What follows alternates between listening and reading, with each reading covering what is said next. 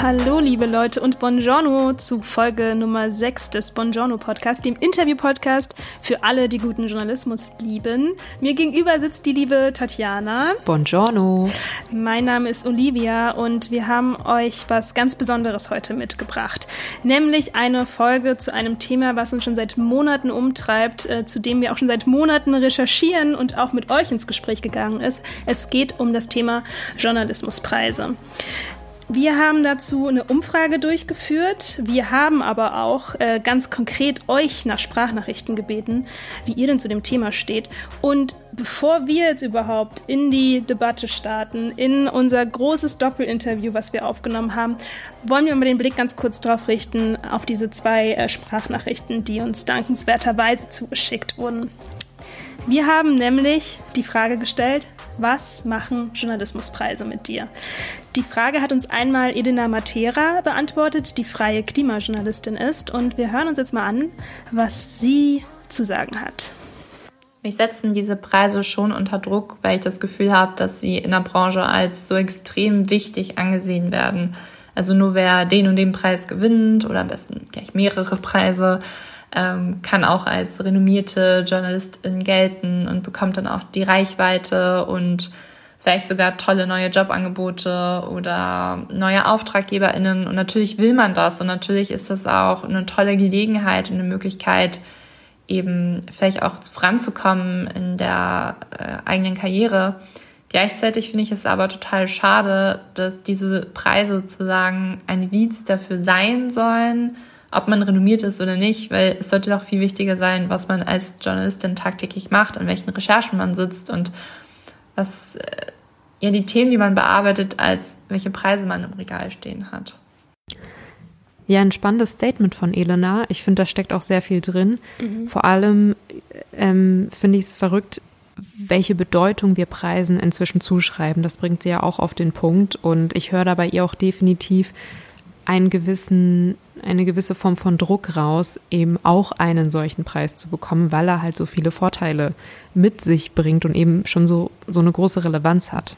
Wie siehst du das, Olivia? Hm, ja, total ähnlich wie du. Also ich finde, die, welche Bedeutung Preise haben heutzutage, ist auf jeden Fall, das spürt man ja auch in ähm, Elenas Nachricht, einfach eine gewisse Ambivalenz zwischen dem Tagesgeschäft, was man ja tagtäglich machen sollte, und mhm. das, was Preise letzten Endes auszeichnen. Also auf jeden Fall debattierungswürdig, was sie da, was sie da sagt und der Gedanke dahinter. Ja.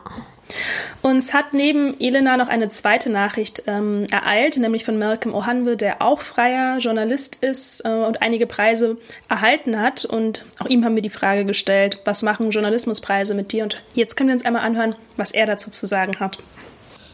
Mir gibt es das Gefühl, man fühlt sich geschmeichelt und bestätigt, wenn du so einen Preis gewinnst. Wenn du weißt, dass jemand sich vielleicht stundenlang hingesetzt hat und Dutzende Artikel durchgeklickt, durchgelesen, durchgehört hat und dann sagt, oh, das ist mein Lieblingsbeitrag und andere genauso und die streiten sich und dann kommt immer noch raus, dass dein Beitrag der preiswürdigste ist. Das ist natürlich ein super Gefühl. Ähm, wenn man jünger ist, dann ist das Geld, was man bekommt, eine finanzielle Hilfe, auch für Selbstständige. Außerdem kriegt man einfach mal akribisches Feedback, was du vielleicht nicht bekommst, wenn dein Umfeld, deine Freunde, deine Familie keine Zeit dafür haben, sich deine Arbeit durchzugucken. Ähm, man muss aber wissen, was nicht eingereicht wird, kann auch nicht honoriert werden sehr oft. Ich bin selber Juror bei zwei Preisen mittlerweile und denke mir, ich würde gern die eine oder andere Sache wertschätzen, kann es aber gar nicht. Also ist so ein Preis gar keinesfalls die ultimative Quelle, um zu sehen, wie qualitativ hochwertig ein, eine Journalistin arbeitet. Das sollte man sich aus dem Kopf bekommen. Es ist einfach ein cooler Indikator und an sich auch eine coole Sache, finde ich. Malcolm ähm, öffnet da nochmal eine ganz andere Ebene von Bedeutung von Journalismuspreisen, nämlich diese persönliche Ebene. Er spricht am Anfang davon, dass die Preise eben auch schmeicheln können, also dass das mhm. auch ja auf in Bezug auf das eigene Ego auf jeden Fall äh, auch einiges auslösen kann. Auch finde ich einen sehr, sehr spannenden Punkt, ähm, der, der, den Malcolm da anspricht.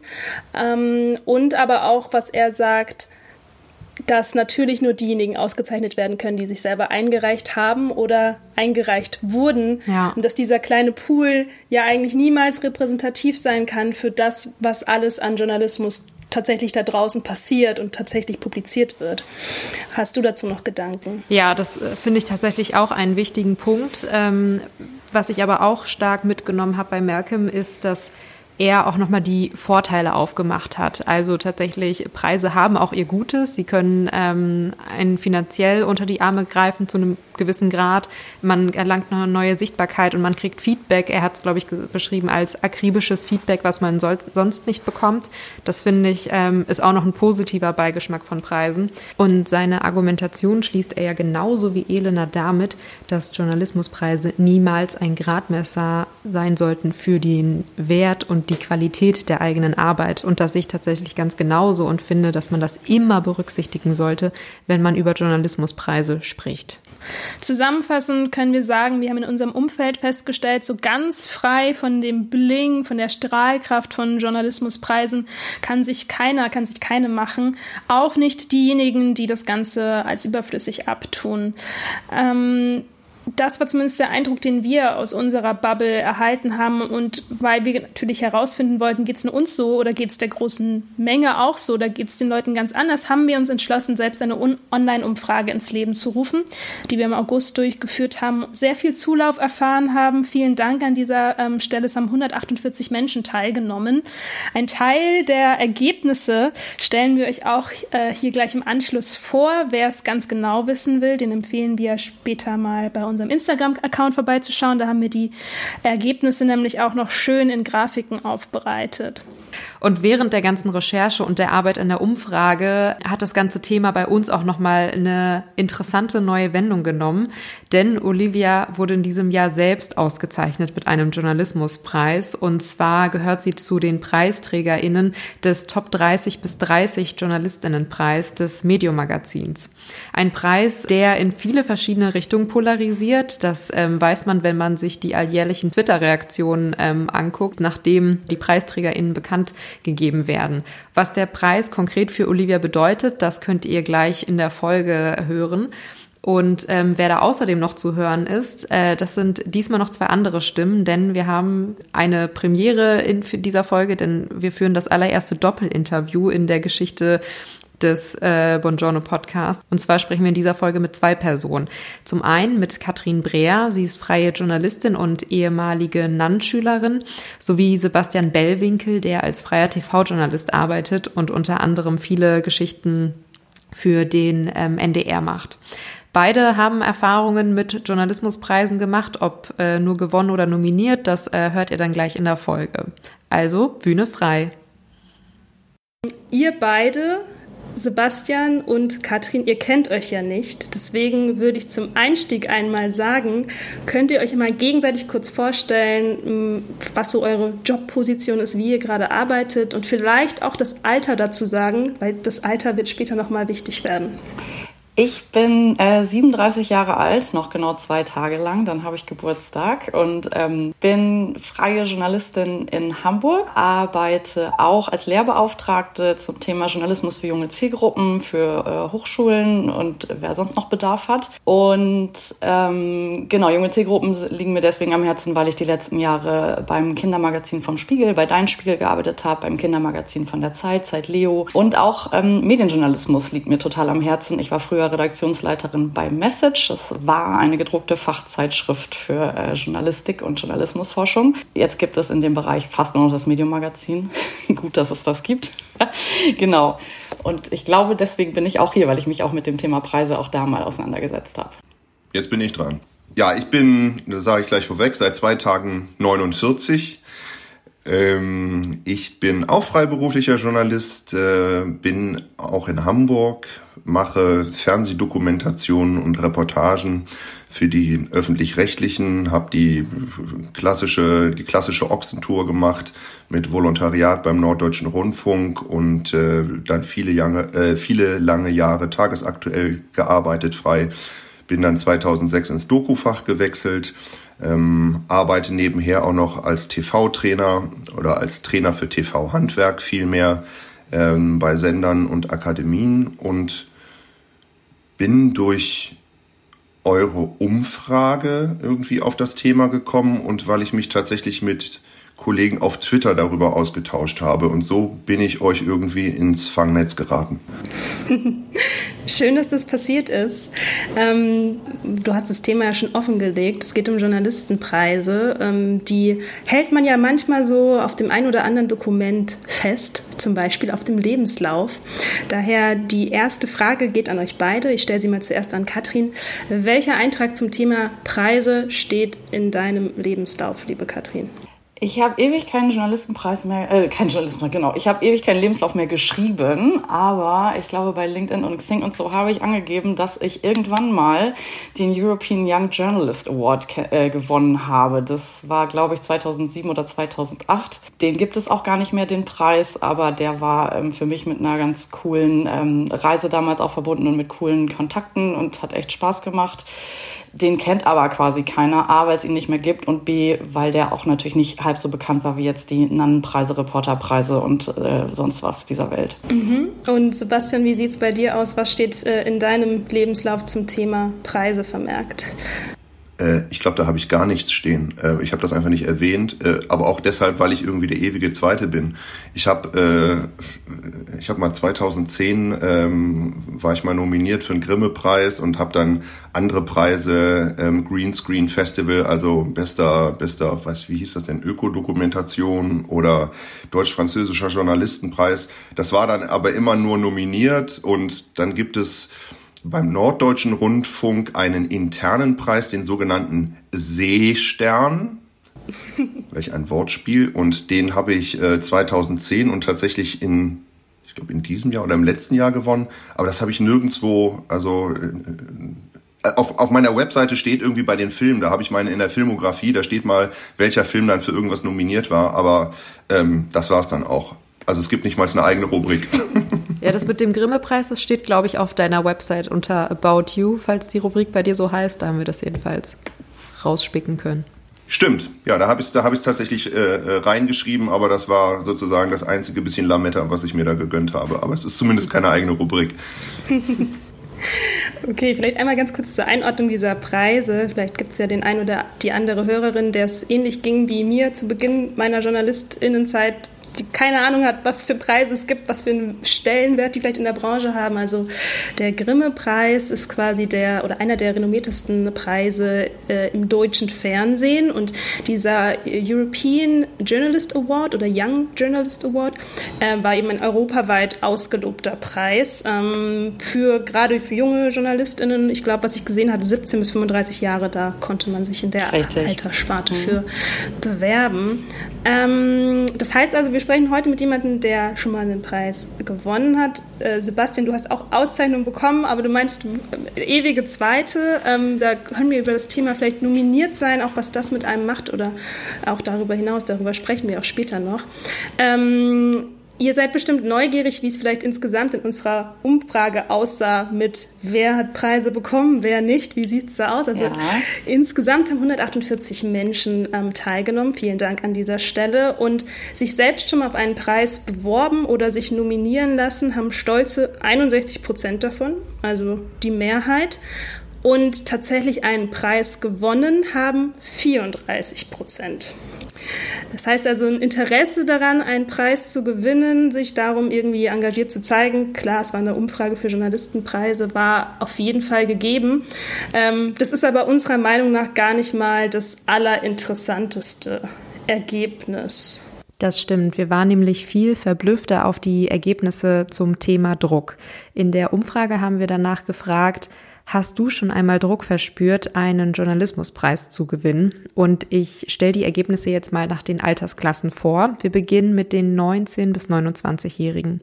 Unter diesen haben nämlich ganze 64 Prozent angegeben, schon einmal Druck verspürt zu haben, einen solchen Preis zu gewinnen.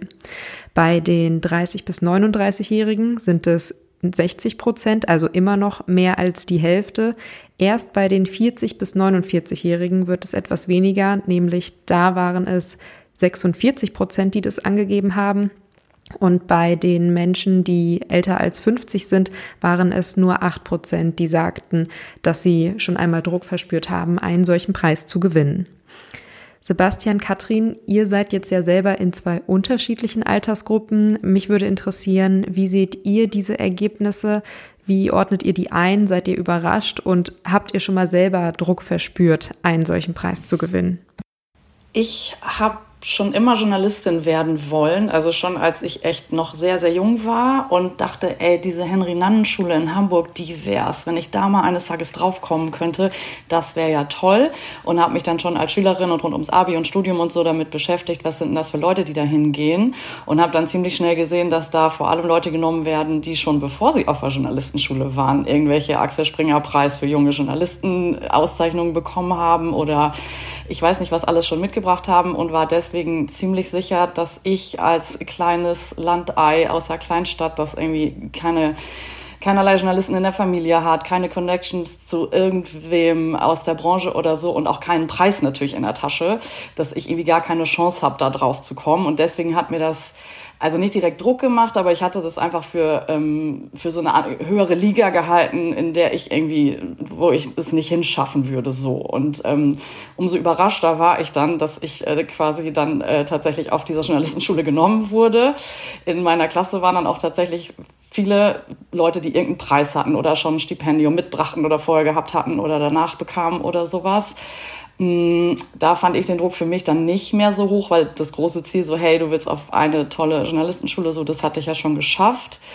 Ähm, und später, jetzt so ähm, im Laufe meines Berufslebens, habe ich mich davon relativ schnell freimachen können, weil ähm, dadurch, dass ich viel im Kinderjournalismus und mit spezifischen Zielgruppen unterwegs bin, gibt es in meiner Sparte eigentlich gar keine Preise. Also es gibt keinen richtigen Preis, tollstes Kinderheft oder beste Mitmachreportage.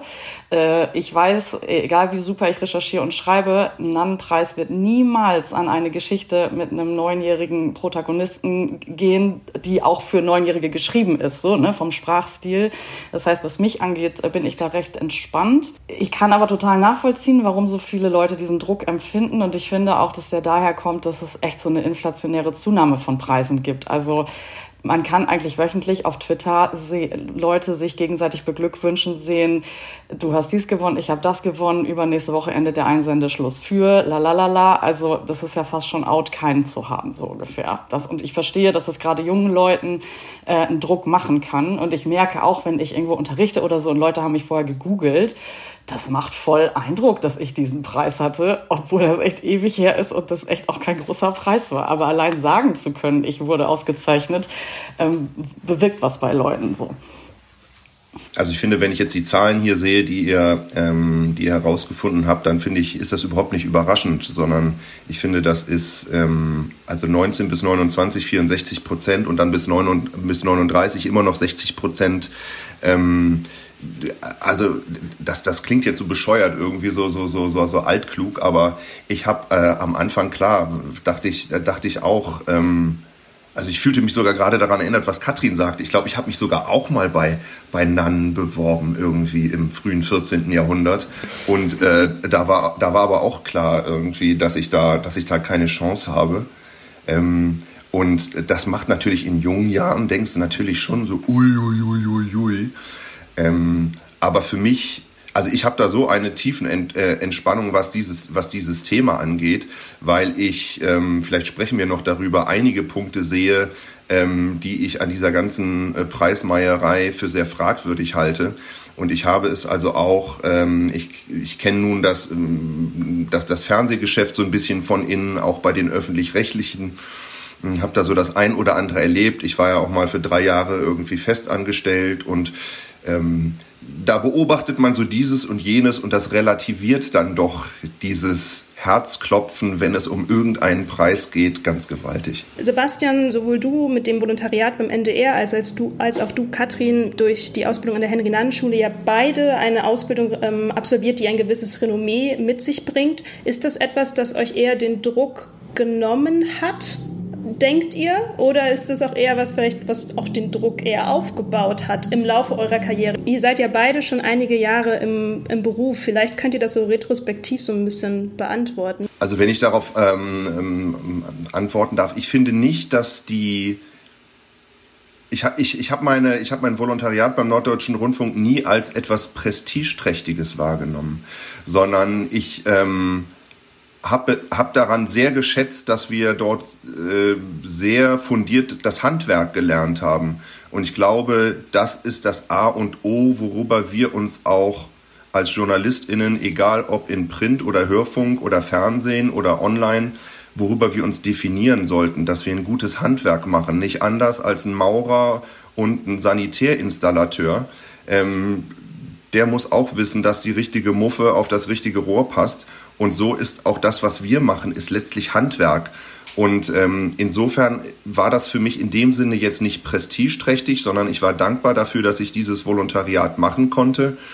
Ähm, aber das hat jetzt nicht für mich dazu geführt, dass ich jetzt das Gefühl hatte, etwas Besonderes zu sein, dadurch einen Druck zu verspüren oder, oder irgendetwas Ähnliches in, in, in dieser Art. Spannend. Katrin, hast du darauf auch eine äh, Entgegnung oder möchtest du es so stehen lassen? Ich finde, Sebastian hat es auch schon sehr schön gesagt. Ja, ich glaube, bei mir war das. Ähm, also, ich habe mich gerade gewundert zu hören, dass du das, Sebastian, nicht als prestigeträchtig so äh, selber wahrgenommen hast, weil ähm, ich ich finde es mega, so ein, überhaupt, also, oder sagen wir mal so, aus meinem Jahrgang auch vom Studium und so haben sich ganz, ganz viele fürs NDR Volo beworben und das gilt als eins der besten und so und es ist super schwer dran zu kommen. Ähm, ich wollte einfach nicht zum NDR, weil ich wusste, ich bin mehr Richtung Schreiben und sowas, aber sonst hätte ich das auch mega gefunden.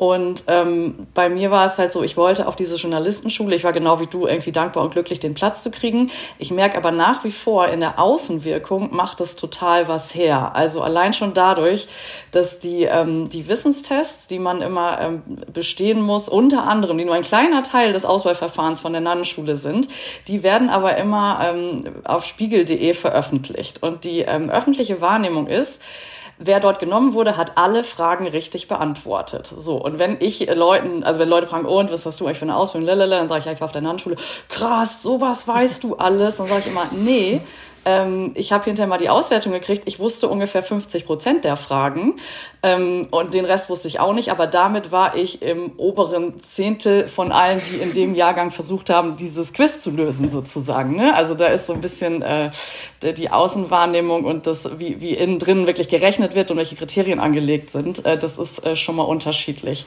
Ähm, und zum Thema äh, Druck, äh, interessanterweise ähm, habe ich vorhin noch eine E-Mail gekriegt von, lass mich kurz reingucken, ähm, die Stiftung Gesundheit hat heute eine E-Mail verschickt, dass sie ihren Publizistikpreis neu verliehen haben äh, Platz eins, zwei, drei und dann noch irgendwie äh, zwei, zwei dritte Preise. Und da ist wie immer eine Bekannte von mir bei der, von der Nannenschule dabei, die auch eigentlich immer alle Preise gewinnt. Das ist auch eine Freundin von mir, die ist ganz hervorragend.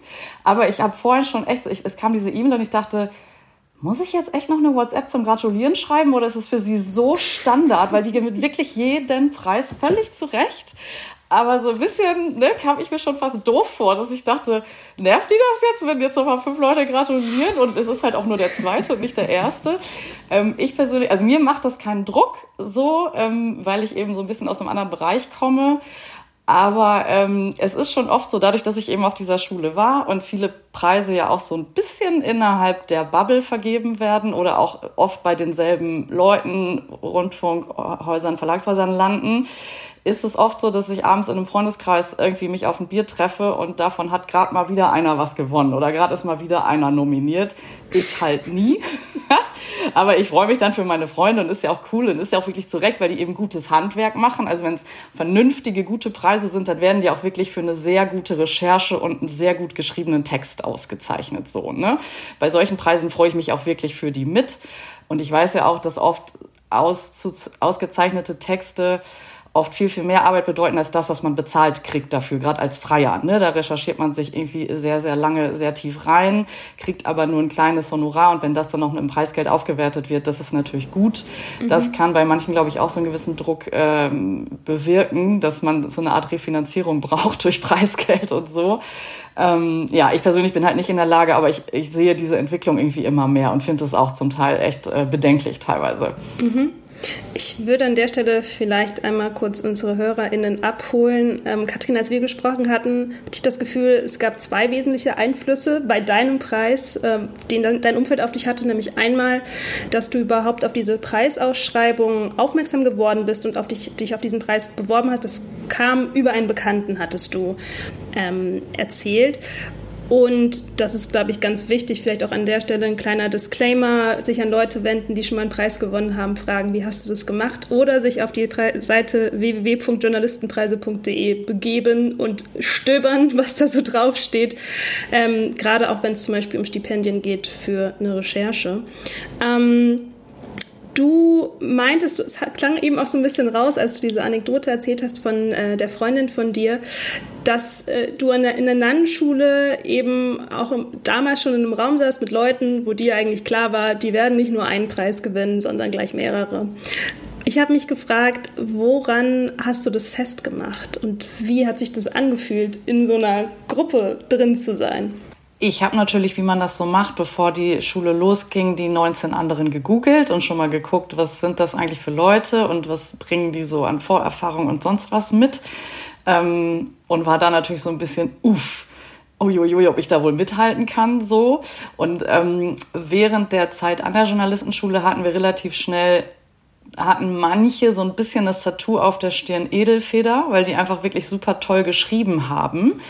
Ähm, was auch ich gar nicht so gut fand, weil irgendwie, also ich hatte halt kein konkretes Tattoo auf der Stirn und äh, war echt noch so ein bisschen mehr in der Findungsphase.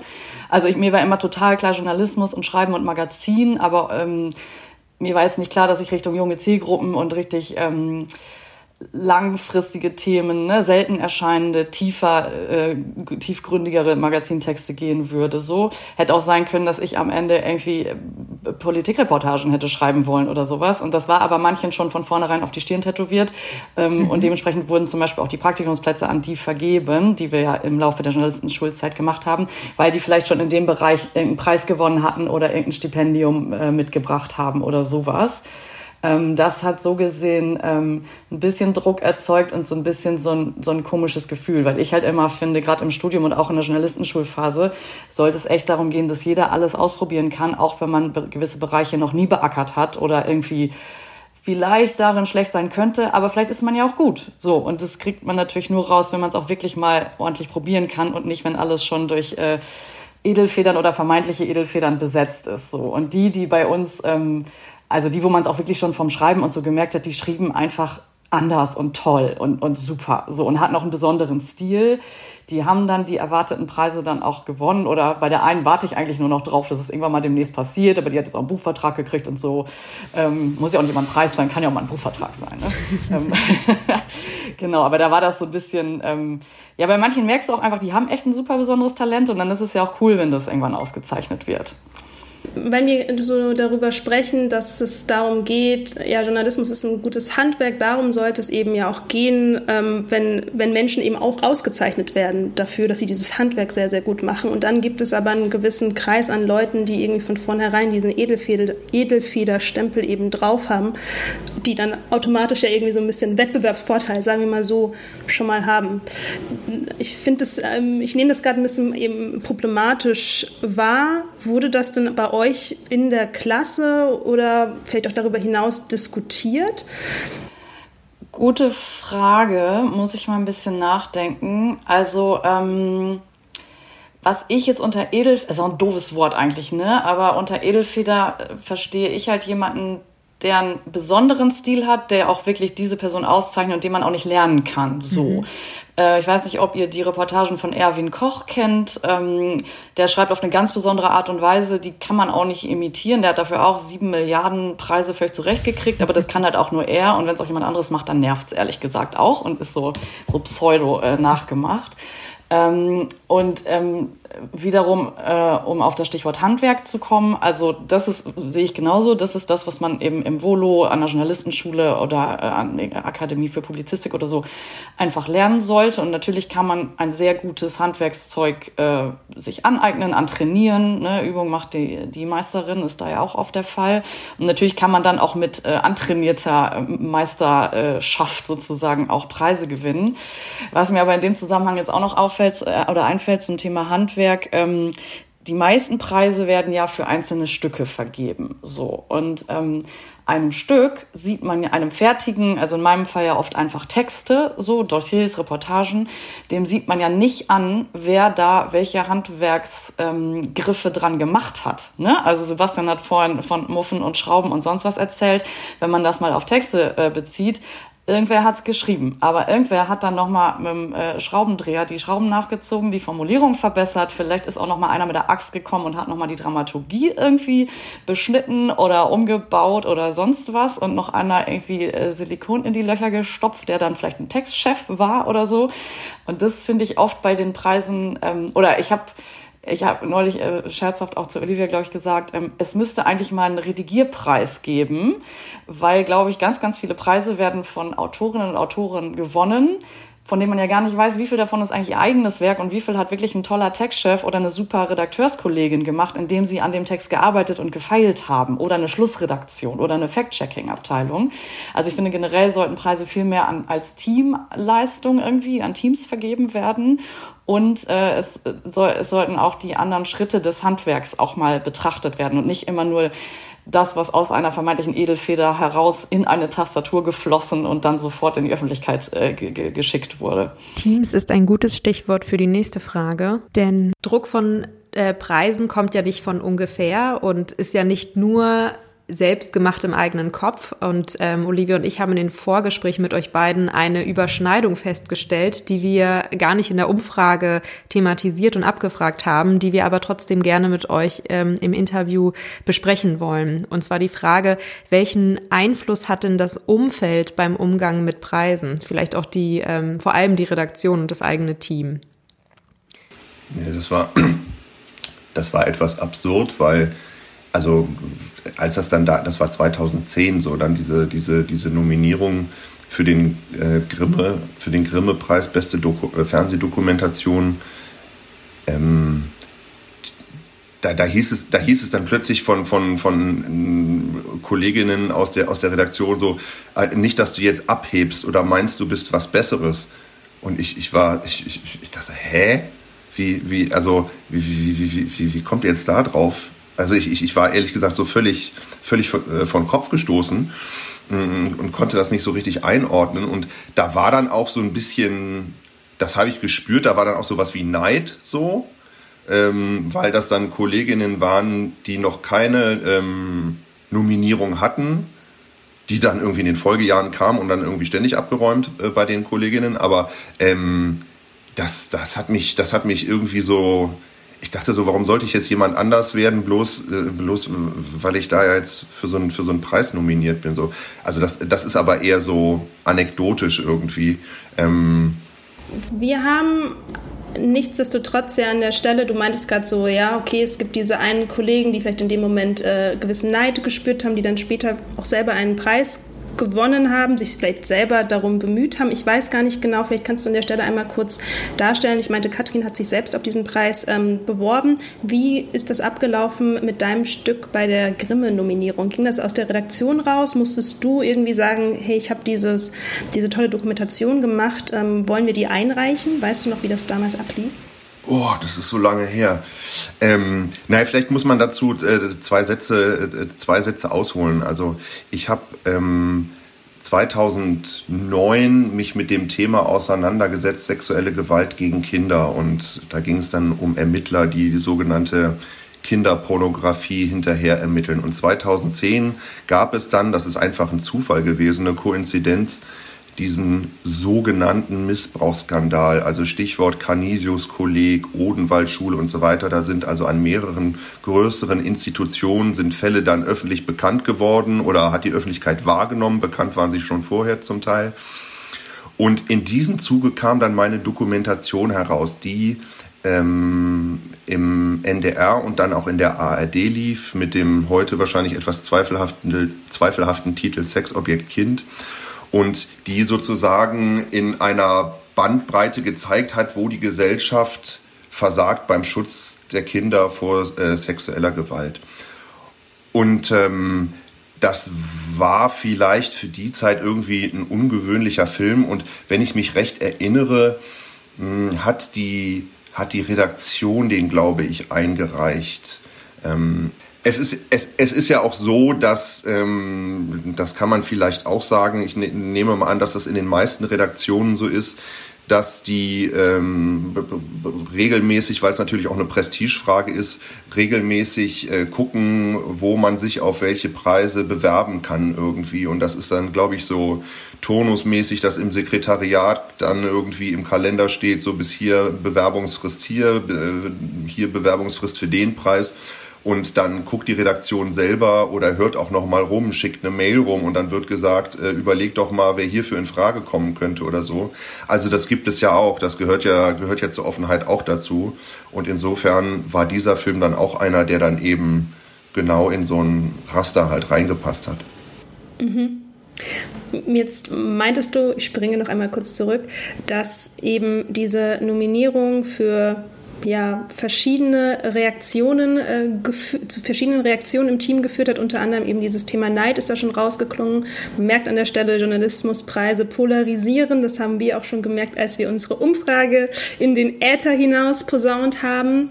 Und trotzdem gibt es ja Gründe, warum Menschen einen Preis gewinnen möchten. An der Stelle teilen wir mit euch mal die Top drei Antworten, welche Erwartungen JournalistInnen mit einem Preis verbinden.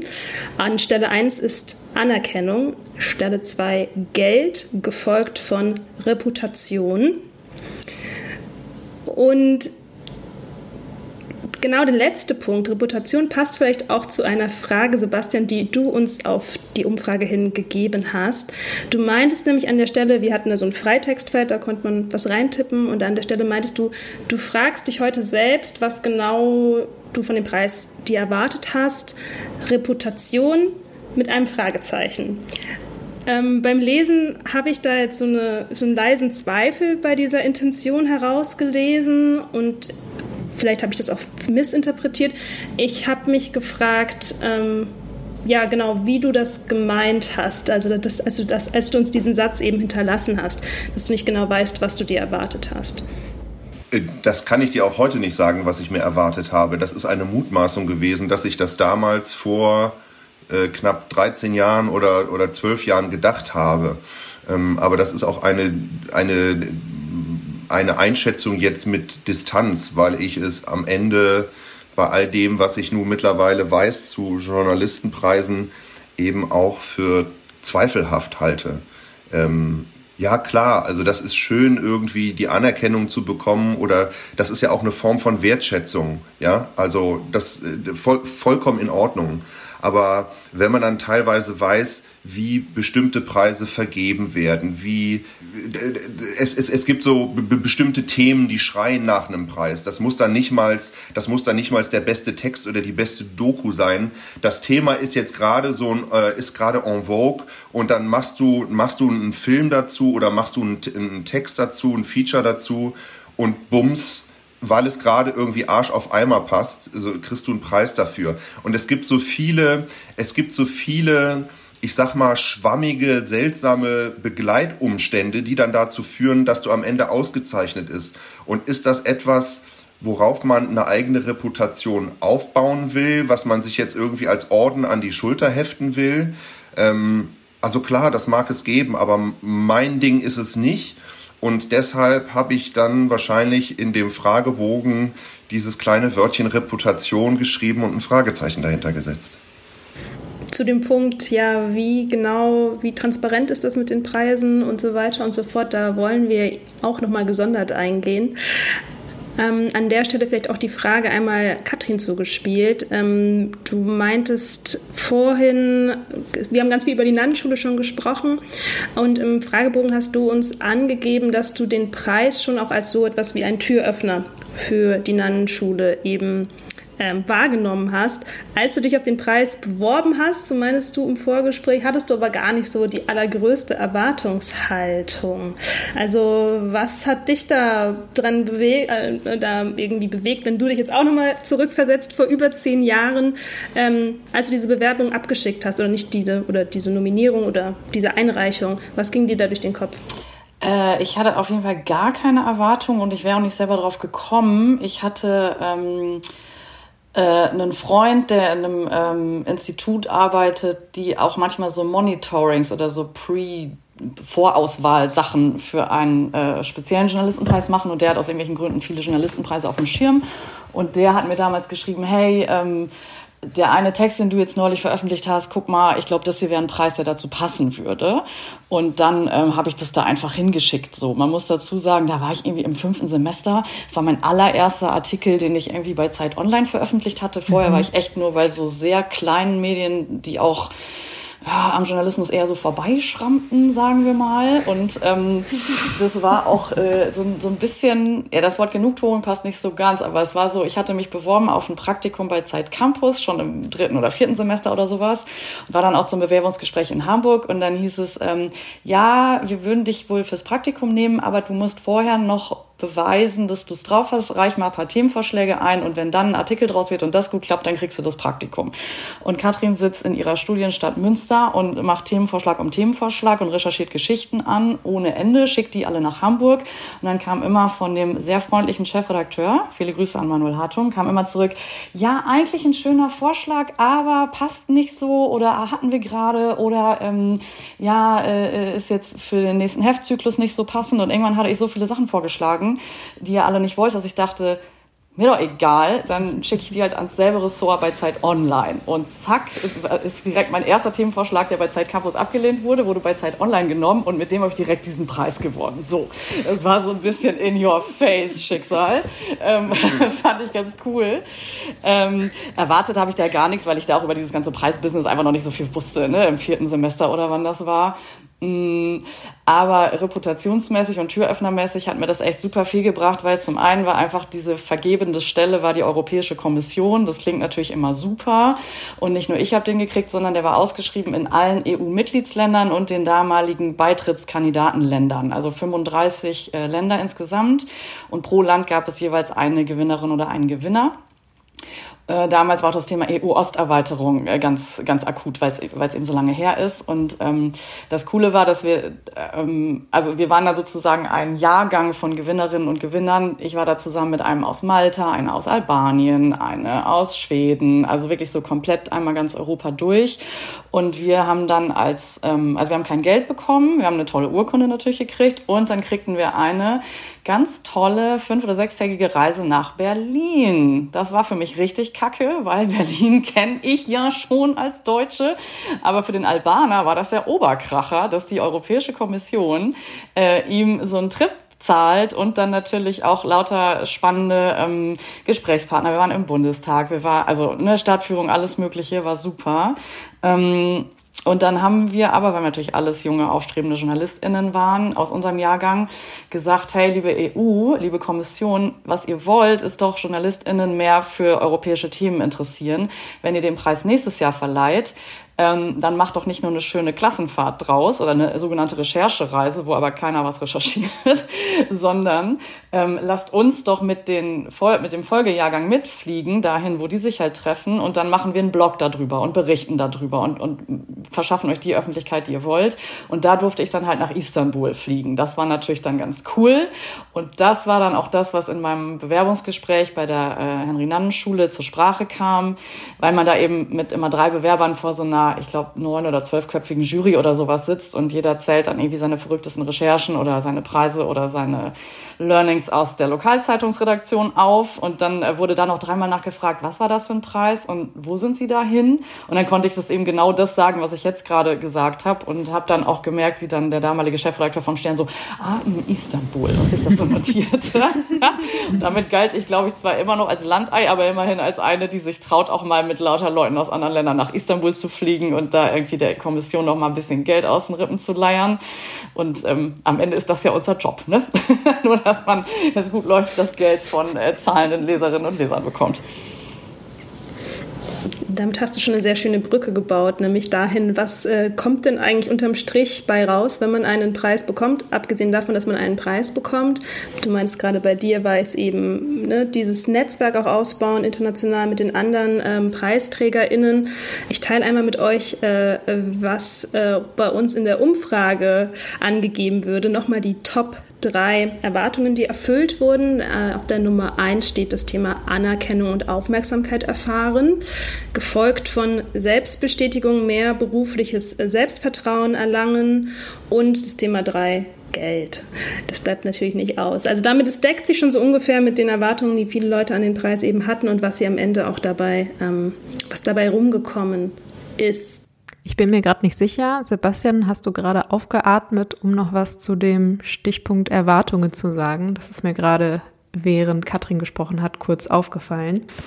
Nee, ich habe, also ich, ich, äh, ich finde, das ist ähm, also erstmal schön, dass, äh, dass du das so smart genutzt hast.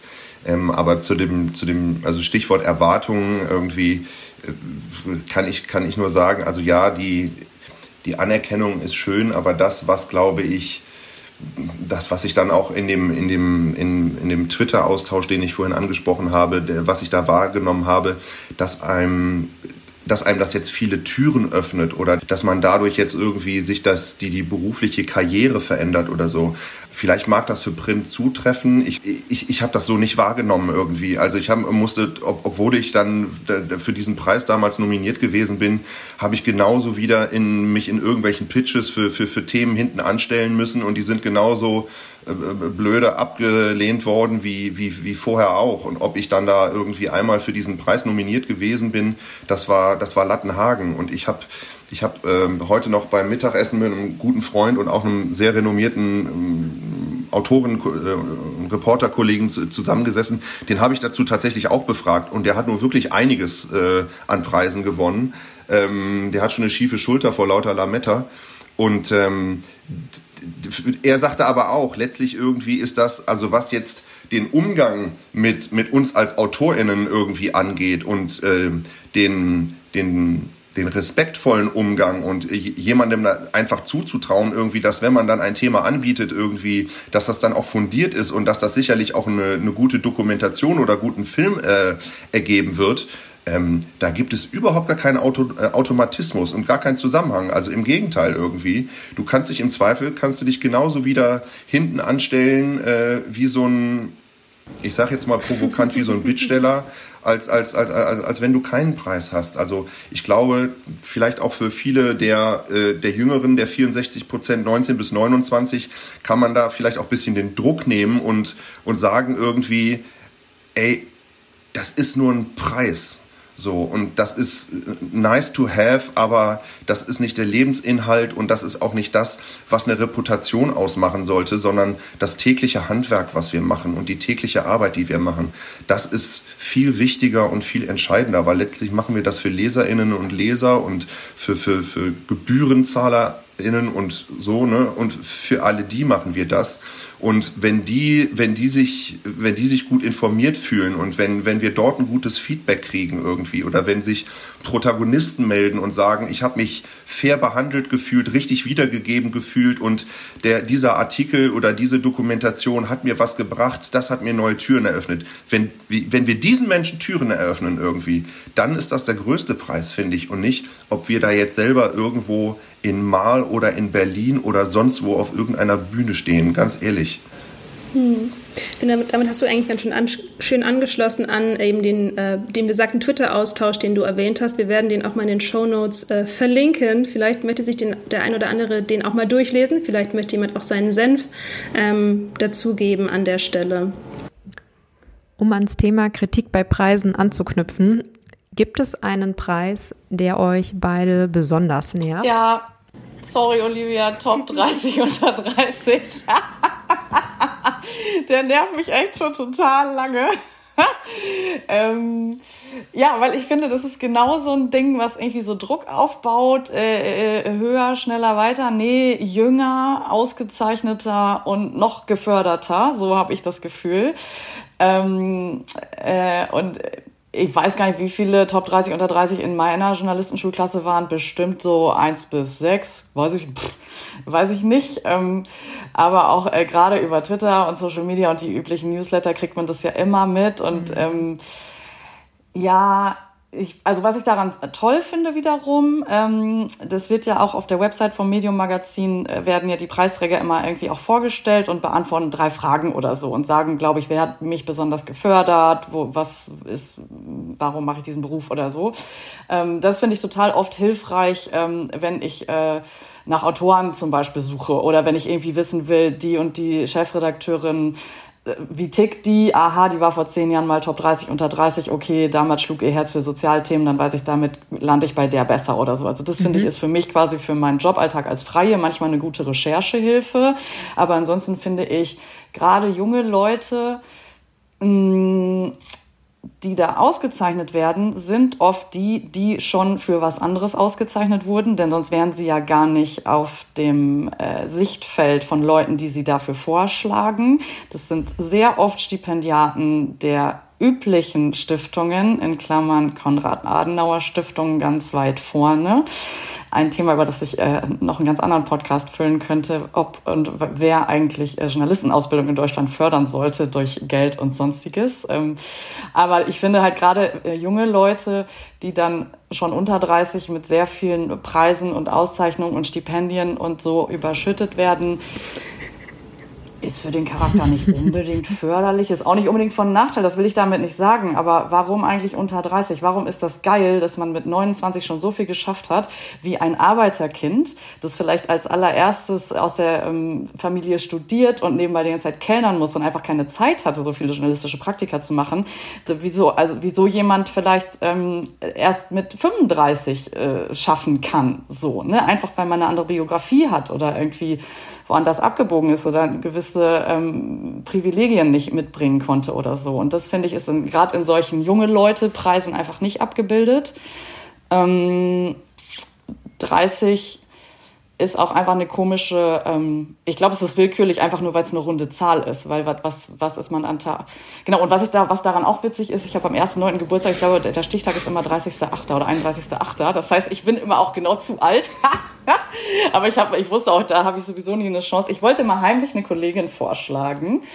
Ähm, aber ich finde, ähm, ja, das ist dann so, so sehr viel gegenseitiges Belobhudeln und ähm, ja, wir sind und mir ist das einfach too much of the same so. Und es sind immer, oder es waren in, in vielen Jahren, ich glaube, die werden auch mittlerweile diverser und so, aber es waren sehr oft doch sehr ähnliche Leute so vom Gefühl und auch eben aus den üblichen großen Häusern. Und äh, das ist was, was ich auch generell als Kritik an allen Varianten von Journalistenpreisen ähm, äh, loswerden würde.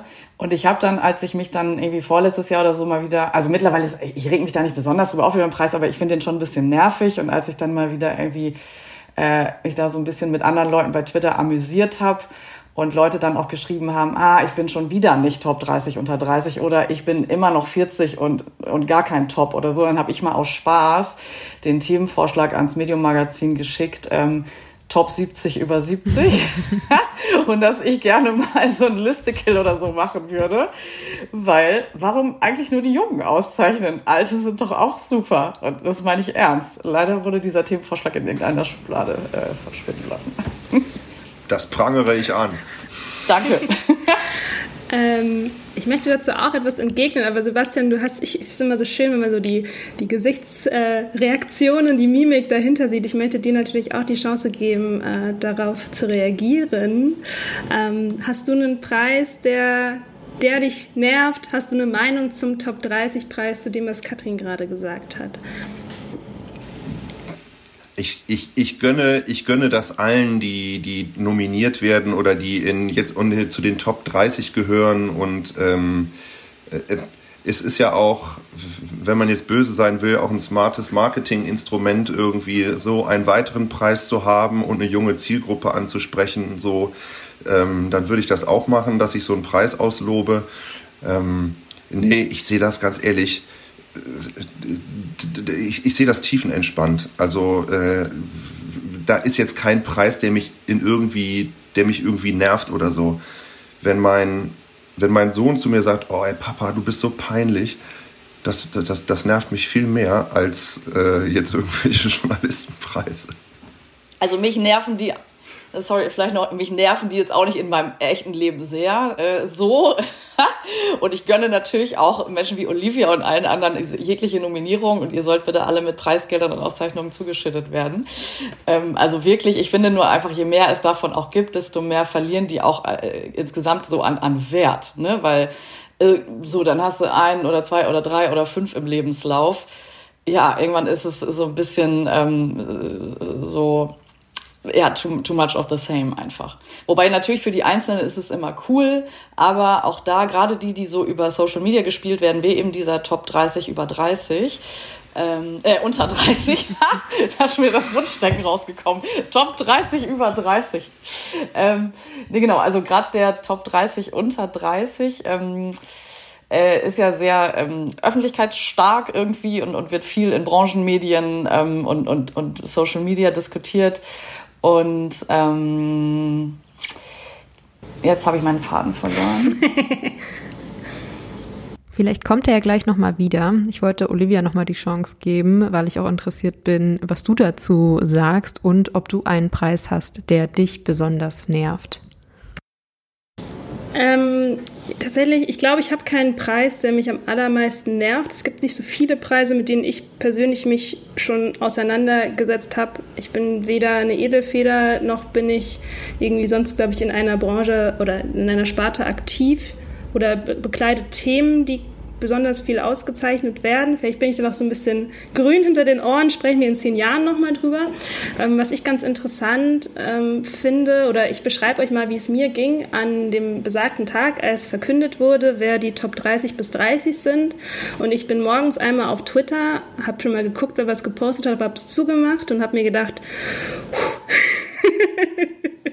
okay, was mache ich jetzt? Mein Bruder meinte zu mir, du musst es auf LinkedIn posten, du musst es auf Xing posten. Ich hatte da so zwei halb ausgefüllte Profile ohne Bilder, habe erstmal irgendwie Bilder hochgeladen, habe dann irgendwie auch was geschrieben, weil ich mir auf der einen Seite ähm, finde ich, das ist eine schöne, natürlich eine schöne, eine schöne ähm, Wertschätzung der eigenen Arbeit. Ich wurde ja im Team zusammen ausgezeichnet mit, mit Philipp Lippert, einem sehr guten Freund von mir, dessen Arbeit ich auch total schätze. Und deswegen fand ich es auch umso schöner, dass wir irgendwie zusammen ausgezeichnet wurde für ein ich, also mir wurde es am Telefon auch so gesagt, für ein Projekt, was uns beiden auch einfach sehr am Herzen gelegen hat und immer noch liegt und über das wir auch viel mit Menschen ins Gespräch gekommen sind.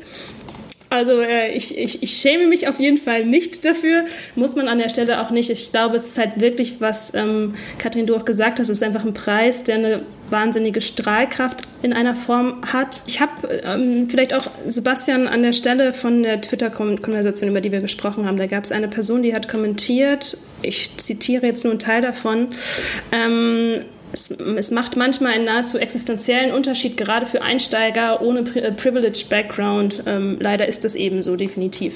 Und an der Stelle, ähm, Katrin, du hast eben auch gesagt, so, hey, man hat das Gefühl, der Preis ist auf jeden Fall diverser geworden. Ich habe das ich spüre das auch gerade selber. Ich bin ja selber, ich bin eine, eine, eine afrodeutsche schwarze Journalistin. Ähm, du erhältst in dem Moment eine gewisse Sichtbarkeit und na klar überlegst du dir, wie nutzt du die jetzt in diesem Moment. Und ich kann euch vielleicht eine Anekdote teilen, was ich persönlich besonders mit diesem Preis äh, verbinde. Ich komme ja aus einer, einer, kleinen Redaktion, die vielleicht nicht jedem was äh, bekannt ist. Impulse heißt dieses Unter Unternehmermagazin aus Hamburg. Ich glaube, wenn man nicht selber mittelständischer Unternehmer ist, Unternehmerin, dann kennt man dieses Magazin wahrscheinlich auch nicht. Und ich hatte einen Moment, wo eine Kollegin, das glaube ich schon drei Jahre her, ähm, Medium Magazin ist ja immer auf der Titelseite äh, gedruckt geguckt, äh, wer quasi den Preis gewonnen hat. Sie kam zu mir auf den Tisch, legte äh, an den Platz, legte mir dieses Magazin äh, vor die Nase, wo eben auch das Bild einer jungen Dame drauf war. Das war damals äh, Syani Sophia Höder, die das ähm, äh, Rosa Make gegründet hat, also quasi das äh, erste Magazin für schwarze äh, Frauen in Deutschland und Freundinnen und meinte zu mir, Olivia, vielleicht bist irgendwann mal du auf diesem Titel. Oh. Und ich hatte mich vorher noch nie irgendwie so mit, mit, diesem Preis überhaupt befasst. Aber das hat bei mir auf jeden Fall einen bleibenden Eindruck hinterlassen. Mhm. Ähm, und ich glaube, das ist in vielen Bereichen ähm, schon so, wo, wenn man eben merkt, ha, in bestimmten Bereichen sieht man Menschen nicht, die aussehen wie ich, die meinen Background haben. Es ist jetzt egal, ob das jetzt ArbeiterInnen, Kinder sind oder nicht. Es ist vielleicht auch, wenn man irgendwie eine nicht sichtbare oder eine sichtbare Behinder äh, Behinderung beispielsweise hat und jemand wird ausgezeichnet und zwar nicht für einen Preis, der speziell für diese Gruppe ausgelobt wird, sondern für einen Preis, der schon ein gewisses Renommee hat. Das macht was mit einem. Ähm, und äh, genau diese Anekdote wollte ich an der Stelle auch einfach mal teilen, weil ich glaube, dass genau dieses Element für mich zum Beispiel ganz besonders wichtig war bei diesem Preis. Ich finde das, ich finde, wenn ich da einhaken darf, ich finde das eine, eine sehr, eine sehr schöne und auch äh, anrührende Anekdote, wie du sagst. Und ich finde, ich finde auch, da hat das, also das, das hat total, äh, das ist total, macht total Sinn, hat total seine Berechtigung. Also eben, ähm, Menschen, äh, also Menschen zu zeigen, irgendwie nicht die üblichen Verdächtigen, sondern eben zu zeigen, ne, auch Journalismus kann sehr, sehr vielfältig sein und es sind nicht the usual suspects. Aber da geht es eben, da geht es eben um die, um die Anerkennung, um das, um, um das, um das Selbstwertgefühl, was damit gesteigert wird, was ja, was ja total okay ist irgendwie so, ne? Aber ich, ich glaube, das ist was, was ganz anderes als das, worüber wir im Vorgespräch ja auch schon gesprochen hatten, eben, ähm, naja, das Schreiben für Preise und, und, und, und der Preis als Selbstzweck oder als der vermeintliche Gamechanger irgendwie so. Das ist, vielleicht reden wir da noch drüber, aber das ist etwas, was ich dann etwas kritisch sehe, trotz allem. Olivia, hast du denn den Eindruck, dass generell auch ähm, Preise nicht nur jetzt der Top 30 unter 30, aber auch drumherum ähm, wirklich diverser und so divers, wie wir es uns alle wünschen würden, vergeben werden? Oder ist es eher noch die Ausnahme? Ich komme ja gerade zusammen mit Tatjana das Vergnügen, dadurch, dass wir dieses Stück schreiben fürs Medienmagazin, wo wir uns nochmal intensiver vielleicht auch mit den Hintergründen von Preisen auseinandersetzen. Was ich sehr schön finde, jetzt vielleicht, ich kann nur aus dieser einen Preisperspektive gerade sprechen, ist, ich glaube, es macht einen sehr großen Unterschied, ob man sich selber auf einen Preis bewerben kann oder nicht. Das ist bei dem Top 30 Preis der Fall. Das ist beim Axel Springer Preis zum Beispiel nicht der Fall. Und wenn man, glaube ich, halt einfach generell wenn Preise dort ausgelobt werden oder vornehmlich von Personen, Redaktionen, ähm, da Menschen nominiert werden, wo halt einfach eine sehr homogene Masse ist, dann kann natürlich auch letzten Endes der Preis nicht viel diverser werden, auch wenn da irgendwie der Disclaimer draufsteht, hey, wir wir haben die und jene Kriterien, die vielleicht diversitätsfördernd sind. Deswegen tue ich mich da ein bisschen schwer. Ich glaube, ich kann da keine generelle Wertung abgeben. Ähm, ich habe schon das Gefühl, gerade wenn es irgendwie beispielsweise um Recherchestipendien geht, wo es vielleicht auch eine spezielle Ausrichtung gibt, dass da speziell auch mehr PreisträgerInnen dabei sind, die vielleicht ähm, äh, ja, die, einen diverseren Background haben im Sinne von, woher kommen die Menschen. Ähm, aber ja, ich glaube, da ist noch viel, viel Nachholbedarf an der Stelle, definitiv. Also ich habe gerade kurz ähm, nochmal in diese Mail geguckt von dieser Stiftung Gesundheit, die heute ihren Publizistikpreis äh, vergeben hat. Und tatsächlich ähm, auch in der Shortlist sind nur äh, große Medienhäuser. Also ne, die Zugehörigkeit der Nominierten sind, sind, alles große Medienhäuser. Das kleinste ist vielleicht das Hamburger Abendblatt, was ja nun auch nicht so klein ist. Und äh, die vier Ausgezeichneten sind weiße, äh, drei Frauen, ein Mann und sie sind alle von öffentlich-rechtlichen beziehungsweise Zeit und Gruner und Ja den ganz großen äh, Printpublikationen. Das mhm. heißt, da ist auch keinerlei Diversität, das jetzt auch mal, äh, abgesehen davon, wie divers sind die Leute, ähm, was natürlich super wichtig wäre, dass sich das endlich äh, mehr bewegt, ähm, auch nicht eine Diversität ähm, hinsichtlich des, woher kommen die. Ne? Wird jetzt auch mal irgendwie äh, das Kartenfrackeler Tageblatt, das aber die mega geile Recherche übers Pflegeheim in Kartenfrackel hat oder so, wird das jetzt mal ausgezeichnet oder ähm, natürlich die super tolle Kinderreportage. ähm, also da, ja, also ich glaube, da tut sich hoffentlich was und bestimmt was in manchen Bereichen. Aber am Ende landet es oft ja wieder bei den typischen großen Häusern und den typischen Ausgezeichneten, die auch bis auf diesen junge Leute-Preis, nenne ich den jetzt mal, sind es ja auch eigentlich fast immer Leute, die fest im Beruf stehen und irgendwie schon roundabout fünf Jahre plus minus Berufserfahrung haben und so fest im Sattel sind, dass sie dann auch die ganz tollen Themen und großen Stücke anpacken können. Äh, und deswegen da, glaube ich, auch dann schneller an sowas rankommen. So. Deine Kritik passt auch eigentlich ziemlich gut zu dem, was ähm, uns auch unsere Umfrage wiedergespiegelt hat. Da haben wir auch ähm, danach gefragt, äh, wie unsere, wie die Teilnehmer Journalistenpreise finden. Und da hatten sie die Option zu beurteilen zwischen neutral, wichtig und problematisch ähm, zu den Ergebnissen. 38 Prozent haben eine neutrale Einstellung gegenüber Preisen. 21 Prozent, also knapp ein Fünftel, finden sie wichtig und 28 Prozent finden sie problematisch. Wir hatten dazwischen auch noch recht viele Freifeldangaben, die haben wir da jetzt den Zahlen zugeordnet, aber da wurden auch sehr viele ähm, äh, sehr viel Kritik geäußert, eben hinsichtlich dazu, dass zum Beispiel Lokalredaktionen häufig gar keine Ressourcen haben, ähm, für, für Preise zu schreiben oder gar nicht die Themen bedienen, die unbedingt dafür relevant sind oder auch andere Mediengattungen wie der Hörfunk, ähm, die da oft äh, außen vor bleiben. Daraufhin gab es auch noch die Frage, wie denn ähm, die TeilnehmerInnen die Vergabekriterien finden, ob die transparent sind, ob sie die fair finden. Und mehr als die Hälfte, also 55 Prozent, finden die Vergabekriterien unfair bzw. überhaupt nicht nachvollziehbar. Was sind eure Gedanken dazu? Also ich hatte vorhin, als Sebastian ähm, äh, ausführte, hatte ich einen Gedanken. Sebastian, du sagtest, ähm, am Ende das, was wichtig ist, ist, dass wir unser Handwerk gut machen und dass das, was bei der Leserin oder dem Hörer oder dem Fernsehzuschauer ankommt, dass, ähm, dass für die was bringt, das, was wir als Journalisten tun. Und dann habe ich gedacht, ey, warum gibt's eigentlich nicht einen Publikumspreis, ne? wo tatsächlich das Publikum, also es ist natürlich wahnsinnig teuer und aufwendig, das mal ins Leben zu rufen, aber ich glaube, sowas wie der Bambi oder so wird ja am Ende auch durch Zuschauer oder so vergeben. Okay, da gewinnt dann am Ende, glaube ich, irgendwie Bushido und Helene Fischer und das wird dann nochmal mit ganz, also da passieren dann wieder andere Mechanismen, äh, wo dann nicht unbedingt der Preiswürdige ausgezeichnet wird, sondern der mit der größten Fanbase oder so. Aber rein theoretisch habe ich vorhin, als du das gesagt hast, Sebastian, darüber nachgedacht, ey, könnte man nicht echt so eine Art ähm, UserInnen-Jury äh, oder sowas auch mal mit einfließen lassen. Also ich kenne die Arbeit vom Nannenpreis von der Jury insofern, als dass wir bei der Journalistenschule immer ähm, bei der Vor-Vor-Vor-Auswahl involviert waren, weil da tatsächlich ähm, jeder kann was einreichen und Hans und Franz reichen auch manchmal was ein, auch aus ihrer Schülerzeitung und auch von ihrem privaten Blog und jeder von denen, denen verdient ist, von äh, Journalisten einmal durch die Vorauswahl durchselektiert zu werden und gelesen und, und nach Kriterien beurteilt zu werden. Das machen dann manchmal Journalistenschüler oder also nicht die, die am Ende in den großen Jurys sozusagen sitzen. Ähm, äh, das finde ich irgendwie ganz gut. Ähm, das wusste ich aber auch nicht, bevor ich auf der Journalistenschule war und selber dann irgendwie in einer Woche 200 Texte oder so lesen und nach bestimmten Kriterien in Excel-Listen eintragen musste.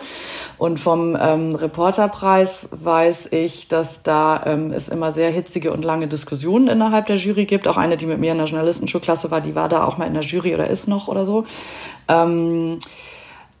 Ja, dann ist wieder die Frage, wer sitzt in Jurys und nach welchen Kriterien diskutieren die und inwiefern spielt da auch Proports eine Rolle, so nach dem Motto, ähm, Spiegel hat ja jetzt schon drei oder ähm, wäre jetzt nicht mal wieder Geo dran oder so und dann müssen sich auch mal gewisse Leute enthalten, die dann irgendwie zu dem jeweiligen Verlagshaus oder Redaktionshaus oder so gehören.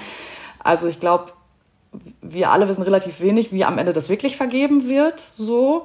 Ähm, und das ist auf jeden Fall auch ein Kritikpunkt, finde ich, ähm, den man nicht vergessen sollte. Also was durch unsicht, undurchsichtige Sachen vergeben wird. Oder es, es wird zu wenig kommuniziert, sagen wir mal so. Ich fände es mhm. eigentlich wichtig, wenn Journalistenpreise ähm, ausgelobt werden und auch wenn hinterher groß zelebriert wird, äh, da hätte man zum Beispiel super machen können, als Rezo den Nannenpreis gekriegt hat. So, da gab es ja eine, eine große Diskussion darüber, darf man einen YouTuber, Influencer oder wie man Rezo auch immer nennen will, darf man den überhaupt mit einem dezidiert für JournalistInnen gedachten Preis auszeichnen? Ist das Journalismus oder nicht? Mhm. Da hätte man auch mal ähm, branchenintern zumindest mal eine branchenöffentliche Diskussion machen können. Hey, wer sitzt eigentlich in welchen Jurys und warum? Und, werden, und wer beruft wen da rein? Oder sind das auch wieder die üblichen, die irgendwie irgendwem noch einen Gefallen schulden oder dem noch mal was Gutes tun wollen oder so. An der Stelle würde mich vielleicht auch von euch beiden ähm, die Meinung interessieren. Ich habe mir sehr, sehr viele Preise auf der Seite journalistenpreise.de angesehen. Und auch wenn da jetzt nicht dediziert drin steht, welche Kriterien angelegt werden bei der Bewertung der Einreichungen, steht da ja doch manchmal drin, wer in der Jury sitzt. Und ähm, bei manchen Preisen steht da auch ganz platt drin, Marketingchefin von jetzt sagen wir nicht Firma XY, aber Initiative äh, XY, die auch eben beteiligt sind dabei, diesen Preis auszuloben. Also im, im, Prinzip steht ja schon zwischen den Zeilen drin, ist, dass es da ganz, ganz stark eben um das Thema Marketing geht und dass eben auch diese Person aus dem Marketing einen journalistischen Text, einen journalistischen Beitrag eben auch bewertet. Ähm, findet ihr das abschreckend? Findet ihr das okay? Ähm, oft sind solche Preise auch eben diejenigen, die mit einer ordentlichen Geldsumme auch ausgeflaggt sind. Habt ihr dazu eine Meinung? Also das bestätigt das, was, was ich, äh, was ich selber dann auch so in, in Gesprächen äh, wahrnehme oder was ich aus meinem Erfahrungsschatz so habe. Ich sitze bei einer Produktion vor paar Monaten mit äh, einem Kameramann zusammen und wir kommen abends beim Bierchen ins Gespräch, mal jenseits der aktuellen Produktion äh, und sprechen über andere Produktionen, die wir schon so gemacht haben. Das ist dann ja immer so, die alten Herren sprechen vom Krieg. Und ähm, dann ging es eben, eben auch darum, um eine namhafte Produktion, die ich natürlich nicht nenne, ähm, zu der er, ähm, für die er gebucht worden ist als Kameramann. Und da hieß es schon, bei dem Gespräch mit, der, mit dem Produzenten, ähm, ja, also ähm, wenn du hier mitmachst, so der Film wird auf alle Fälle nominiert für einen, für einen großen deutschen Fernsehpreis. Da war noch nicht ein Bild gedreht. Mhm. Ähm, ich habe keinen Grund äh, zu der Annahme, dass der Kollege sich da irgendwie mit, irgendeiner, mit irgendeinem Hoax oder irgendeiner Story äh, profilieren wollte. Ich halte das für nicht unwahrscheinlich. Genauso äh, habe ich aus äh, von einer anderen Kollegin gehört, die selber in der, in der Jury mit drin sitzt oder dicht an der Jury dran ist, ähm, dass klar, es wird nach bestimmten Themen gesucht. So, was ja jetzt auch kein objektives Kriterium ist, sondern äh, das ist ja auch wieder so eine, ne, so eine geschmäcklerische Sache. Oder wir brauchen, wir müssten jetzt mal sowas in der Richtung auszeichnen oder so ja, da kannst du dich dann bewerben, wie du lustig bist irgendwie und, und, und, und brauchst hinterher eine Beißschiene, die ich übrigens auch habe, ähm, ja, weil du dich so, äh, weil du dich so ärgerst. Und das sind halt so Beispiele, auch was du eben äh, zitiert hast, was doch diesen ganzen Bohai, dieses ganze Bohai sehr, sehr relativiert und ähm, da komme ich wieder dazu, also äh, was ich so mantraartig äh, gerne wiederhole, dass es eben darum geht, irgendwie dass wir was für die, für die Menschen, über die wir berichten und wo wir häufig irgendwie Menschen eine Stimme geben, die sonst in der Öffentlichkeit keine Stimme haben. So, wenn wir für die was verändern können und wenn sich für die was tut, ähm, das ist das Wichtige und nicht irgendein, irgendein toller Preis. Ähm, ich bin ja nicht nur Journalistin, ich bin auch Kommunikationswissenschaftlerin und ähm, äh, ich finde, habe in dieser ganzen Preisüberlegung äh, ähm, das Thema Agenda-Setting wiedergefunden. Also das ähm, ist mir echt aufgefallen, dass gerade die Marketingabteilung von gewissen Unternehmen oder gewissen Branchen, glaube ich, Preise mittlerweile echt als gutes Instrument etabliert haben, Themen zu setzen, funktioniert auch wirklich, inklusive bei mir. Ich abonniere den Newsletter von journalistenpreise.de seit vielen, vielen Jahren und gucke auch immer mal wieder auf die Website und so. Und gewisse Preise, da siehst du, ja, geil, die sind mit 5000 Euro dotiert. Ähm, da bewerben sich oft auch gar nicht so viele Leute oder keine Ahnung. Ähm, äh, kannst ja mal mitmachen. Ähm, so, wird ja nicht schaden. Und manchmal führt das, also gerade als ich, äh, äh, wenn ich als, als freie Journalistin irgendwie manchmal keine Themenideen oder so hatte, aha, ne, was, worüber könnte man denn noch? Dann hatte ich manchmal das schon noch so im Hinterkopf. Und da gibt es ja die verrücktesten Themen, auf die man sonst nicht kommen würde. Also es, mir kann mir keiner erzählen, dass das Thema Lungengesundheit vor Corona so eine breite Masse interessiert hat und dass es wirklich einen Journalistenpreis Lungengesundheit vorher also das ist so viel in so vielen Medien, so viele spezifisch super gute, tief recherchierte und toll aufgeschriebene oder gefilmte Beiträge zum Thema Lungengesundheit gab. Und trotzdem gibt es, glaube ich, dazu einen Preis, genauso wie den Journalistenpreis Bahnhof. Äh, da werden irgendwie die spannendsten Bahnhofsgeschichten ausgezeichnet. Ja klar, Bahn und mit Sicherheit wird da nicht ähm, äh, der Preis ausgezeichnet, der sagt, äh, Bahnhof, Hauptbahnhof Hamburg ist Vollkatastrophe, da stinkt, da ist hingepisst und da hält keiner die Abstände ein und keiner trägt seine Maske, sondern da werden vermute ich mal, Liebesgeschichten an den Bahnhof als Ort der äh, sozialen Zusammenkunft und des äh, Zwischendurch-Cafés äh, zelebriert oder so. Und das finde ich, ähm, also aus Marketing-Sicht, super Idee. Ne? Ähm, und wenn man es dann wirklich auch noch auszeichnet und dann auch noch sagen kann, oh, die Zeitjournalistin XY hat jetzt hier den äh, äh, Journalistenpreis Bahnhof gewonnen. Keine Ahnung, ob der, der jemals an die Zeit ging. Aber dann findet man ja auch als Bahnhofsbetreibergesellschaft noch mal mehr äh, Prominenz prominent statt sozusagen. Ne? Ich glaube jetzt nicht, dass die Zeit jemals aktiv äh, da, sitzt wahrscheinlich keiner und sagt, ey Leute, lass mal jetzt äh, Brainstorming Bahnhofsthemen machen, damit wir nächstes Jahr den Preis gewinnen. das mit Sicherheit nicht, aber ich, ich weiß von mehreren Freien, die so wie ich öfter mal das scannen und gucken, ja gut, wenn ich jetzt eh gerade nach Gesundheitsthemen suche, weil ich gerade für irgendein Wissensmagazin was suche, ja, warum dann nicht Lungengesundheit oder warum dann nicht Zahnpasta. Journalistenpreis Zahnpasta finde ich auch. Oder Journalistenpreis Beißschiene fände ich mal ganz attraktiv. Können wir ja gründen, Sebastian. Jury steht schon mit uns, glaube ich. Sehr gut. Sebastian, ich erinnere mich auch noch in unserem Vorgespräch, ähm, als wir über Journalistenpreise gesprochen haben, auf die man sich bewerben muss, indem man eine Gebühr zahlt. Das gibt's ja auch ähm, in, ich kenne das vor allem bei Awards im Digitalbereich. Wenn man sich auf einen Design Award bewerben will, dann zahlt man dafür erstmal eine Grundgebühr, um in den Topf der Nominierten zu gelangen. Natürlich, weil es ja auch irgendwelche äh, Kosten gibt, die da gedeckt werden müssen um den Preis herum. Äh, aber du meintest, du hattest das auch schon im Journalismus ja, ja. wahrgenommen. Also ähm, es gibt, es gibt äh, Preise, das, das sind jetzt Fernsehpreise, ich glaube in den USA in England und wahrscheinlich noch in, in vielen anderen Ländern. Da zahlst du erstmal, wie ich finde, einen sportlichen höheren Betrag, der mit, den du mit deiner Bewerbung schön mit überweist. Und surprise, surprise, dann gewinnst du irgendwann auch mal so einen Preis, weil das ist jetzt eine Mutmaßung, also ne, das ist jetzt, das habe ich jetzt nicht wirklich recherchiert, aber ähm, weil dann möglicherweise der eine oder andere sich dort nicht bewerben wird, weil schon allein das ist schon mal ein Filter. Und ähm, irgendwann will man ja auch seinen Gönnern was Gutes tun und dann wird mal einer ausgezeichnet. Das ist jetzt eine etwas zynische Betrachtungsweise, aber allein die Tatsache, dass dieser Mechanismus existiert, ähm, finde ich halt ein weiteres, äh, einen weiteren sehr zweifelhaften Aspekt bei diesem ganzen Thema, über das wir jetzt die ganze Zeit sprechen.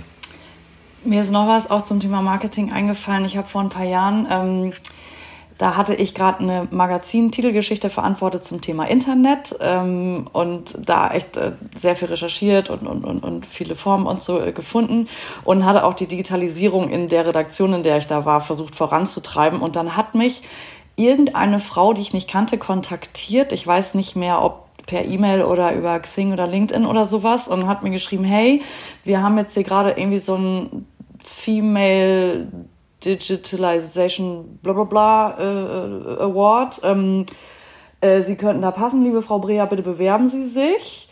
Hier jetzt irgendwie ein Video einreichen und dies und das. Und ich war gerade auf dem Sprung in den Urlaub und dachte so, oh, naja, wenn die mich anschreiben, ähm, dann haben die wahrscheinlich zu wenige Bewerber und dann habe ich offenbar Chancen. So, und dann saß ich da irgendwie im Urlaub, äh, wo es kein vernünftiges WLAN gab und habe da irgendwo auf dem Flur draußen in so einem schrabbeligen äh, Hotel irgendwie so ein drei Minuten Das bin ich Video aufgenommen und warum ich jetzt das Internet so toll äh, äh, zu den Menschen bringe und, und was ich dann alles Tolles gemacht habe. Und es war für mich dann doch irgendwie ein Riesenaufriss so, weil, weil der ähm, Einsendeschluss auch super knapp war war. Habe ich aber alles dann brav aus dem Urlaub gemacht und dann kam zwei Wochen später, ja, nee, Sie haben das jetzt halt nicht gewonnen, aber wir wollen Sie gerne einladen, sich für 150 Euro ein Ticket zu kaufen für unsere Digitalisierungs-Blablabla-Konferenz. Da wird dann auch der Preis verliehen, den Sie ja nicht kriegen. Und da dachte ich hinterher so, ey, das ist wirklich eine widerliche Form von Marketing, die mir einfach, die mich einfach Lebenszeit gekostet hat. Ich hätte mich da ja im Leben nicht selber drauf beworben. Wenn Sie mich schon kontaktieren, dann bitte nicht, weil Sie am Ende wollen, dass ich eine Karte kaufe, sondern weil sie wirklich sich dafür interessieren, wer bringt gewisse Themen voran. Und da würde ich gerne sagen, liebe Marketingabteilung, fuck off. Das ist eine Art und Weise, Preise oder ähm, Menschen irgendwie einzusetzen, die nicht cool ist und die am Ende Zeit und Nerven kostet. An der Stelle wollen wir vielleicht auch mal ganz gut vielleicht anschließen. Welchen Rat würdet ihr denn KollegInnen oder anderen Freien mitgeben, wenn sie sich ähm, um einen Preis bemühen möchten? Schickt einfach hin. Ist ja egal, man kann nichts verlieren und eventuell gewinnt man was. Ja, im Zweifel vor eine Stunde Yoga machen, runteratmen und überlegen, muss ich das wirklich machen? Was will ich damit bezwecken?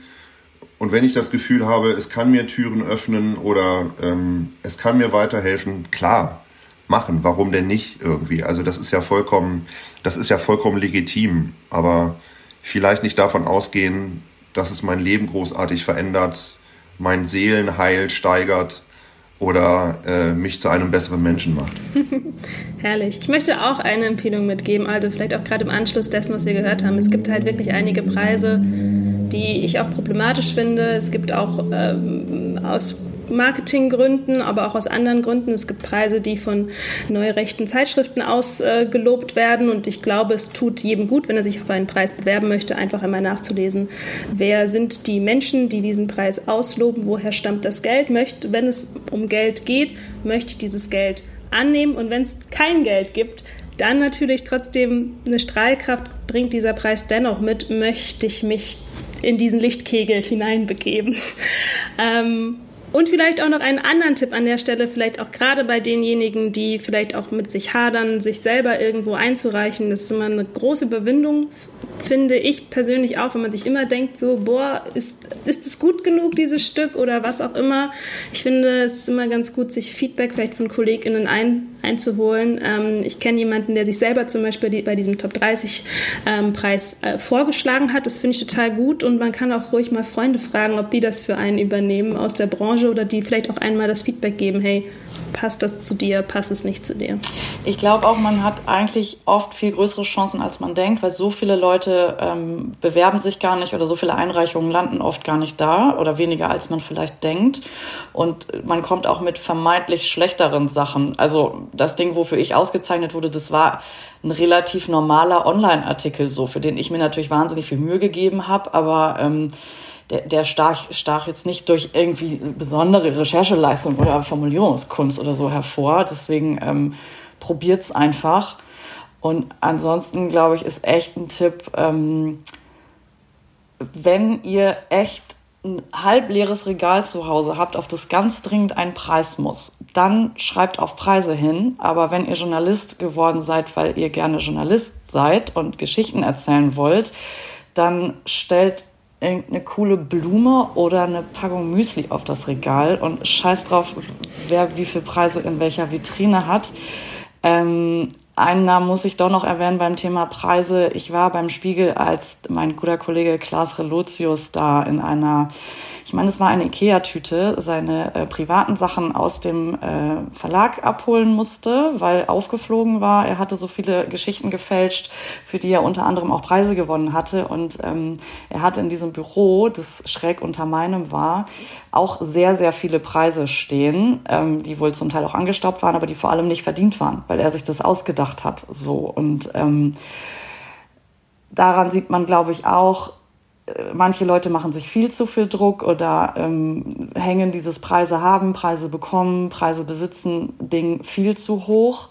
Mehrere meiner Freunde waren damals, ähm, Sebastian, so wie du das oft äh, gesagt hast, wie du oft äh, zweiter Platz warst, während quasi hätte es Klaas Reluzius nicht gegeben, dann die eigentlichen, dann Nachrücker, beziehungsweise ja die authentischen GewinnerInnen gewesen, sind sie dann halt nie geworden ja, klar könnten die jetzt irgendwie nochmal alles aufrollen und sagen, aber im Jahr 2016 wäre ich eigentlich. Und so haben die nicht gemacht, weil dadurch, glaube ich, wir in, in der Bubble, in der Branche ähm, hoffentlich auch so ein bisschen zurechtgerückelt äh, wurden im Kopf.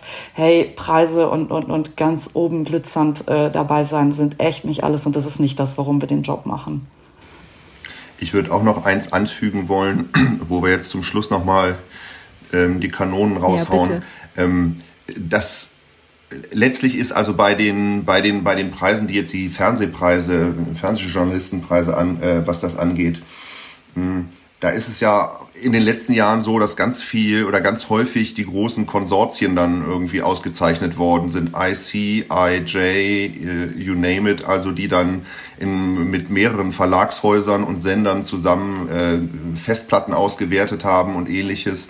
Irgendwie, was ja alles eine honorige und, und, und, und, und super Arbeit ist, so. Aber die sind dann quasi bei den Nominierten zusammen mit irgendwelchen äh, Einzelkämpfern ähm, die dann äh, selber an einem, an einem Thema, ich weiß nicht wie lange gesessen haben. Also auch dort ist ja, auch dort ist ja so eine, so eine, so eine Schieflage irgendwie, wo mir dann häufig auch nicht klar ist, ähm, wie wird denn das jetzt gewichtet irgendwie und was ist denn, was ist denn wertiger irgendwie? Wo liegt denn wirklich die Recherchearbeit? Wo hat man Informanten tatsächlich überzeugt? Oder also das, das, das sind ja ganz viele Fragestellungen, die da drin sind und ähm, deshalb auch da nochmal vielleicht den Hinweis an, an jüngere KollegInnen, ähm, das sind alles Sachen, die da auch mit reinspielen. Und bevor man sich damit zu sehr einen Kopf macht und äh, mit den Zähnen knirscht, ähm, das vielleicht auch lieber gelassen sehen und nicht zu viel erwarten.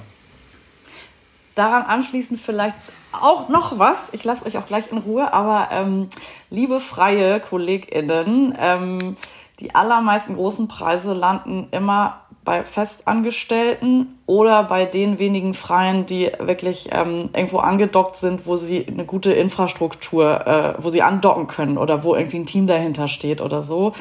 Ähm, äh, ich finde, es müsste viel mehr Preise auch für Freie geben, explizit, weil das echt nochmal eine ganz andere Nummer ist, ohne Team oder ohne großes Haus im Rücken eine Recherche oder, oder eine wichtige Geschichte ähm, durchzuziehen. Ähm, gerade für Freie, finde ich, lohnt es sich auch nach diesen aus Marketinggründen leicht fragwürdigen Sachen zu gucken, weil die teilweise einfach Geld mit sich bringen, das unsere AuftraggeberInnen uns manchmal leider nicht zahlen. Also das finde ich dann auch überhaupt nicht schlimm, wenn man sagt, ja geil, dann schreibe ich jetzt vielleicht mal eine coole Bahnhofsgeschichte, wenn es überhaupt erzählenswert ist, natürlich so, ne? Aber ähm, und reicht die da ein, weil ähm, dann kann ich davon jetzt irgendwie einen Monat meine Miete zahlen und kann es mir leisten, tiefer mehr Zeit in die Recherche zu stecken, die ich mir sonst nicht leisten könnte oder so. Ähm, genau. Und dann noch ein kleiner Werbeblock zu den Freischreibern der tollen äh, der, äh, Gewerkschaft für freie Journalistinnen und Journalisten. Die vergeben einen Himmel- und Höllepreis äh, zum Thema Redaktionen. Also da wird, wird mal das andere äh, ausgezeichnet. Finde ich auch ganz spannend. Kann ja mal jemand reingoogeln, wenn euch das interessiert wird. Bald vergeben. Katrin, es wirkt so, als würdest du unser Skript heimlich mitlesen. Ah, sorry, ähm, nee. Olivia, ich leite zur letzten Frage hin. Ähm, und zwar wollen wir von euch wissen, welchen Preis gibt es nicht, sollte es aber eurer Meinung nach unbedingt geben. Und da ist jetzt heute schon einiges gefallen. Ähm, hier aber nochmal die Bühne, alle Gedanken freizulassen, die euch dazu einfallen. Olivia, gerne auch von dir, wenn dir jetzt neue gekommen sind. Mhm. Nee, ich hätte, äh, sorry, da muss ich passen. Hätte ich, äh, da, da hätte ich jetzt gar nichts, weil äh, da bleibe ich bei meinem Mantra, ähm, scheiß auf die Preise. Ich fände es toll, wenn es eine Art Redigierpreis oder so gäbe, also dass mal die Leute, die wirklich äh, an Dramaturgie, äh, Ausdruck und sowas feilen, wenn die auch mal so ein bisschen mehr ins Rampenlicht kommen und nicht nur der eine Autor, der, dessen Name irgendwie über dem Text steht. Mm, ja. Ich würde mir einen Preis wünschen, ich nenne ihn jetzt äh, Arbeitstitel Resonanzpreis, zu einem Beitrag, einem Stück, das so sehr zu einer gesellschaftlichen Debatte beigetragen hat, dass man wirklich nachweislich gemerkt hat, hey, da wurde eine, Veränderung herbeigeführt. Keine Ahnung, wie da die Kriterien sein werden, aber fände ich ganz interessant. ja.